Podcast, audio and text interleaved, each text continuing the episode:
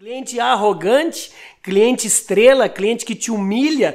Como saber lidar com cliente arrogante? Primeiro saber o que significa arrogante, né? Arrogância vem de arrogos, do latim arrogos, que significa, que significa, perdão, inflado, cheio de si.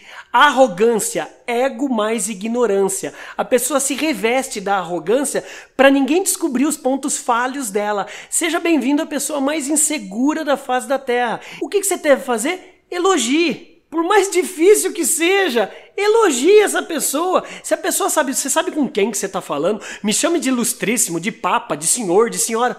Chame. É preferível você perder uma discussão e ganhar uma venda. Então, como saber lidar com um cliente arrogante? Você não sendo um. É, a maioria dos vendedores perdem vendas porque lidando com um cliente arrogante se tornam também clientes arrogantes. Então, quanto mais ele queira ser inflado, mais você incha, mais você enche a bola dele. Ou seja, é, não bata de frente com clientes arrogantes. André, não é fácil, não é fácil. Por isso que você é um vendedor profissional.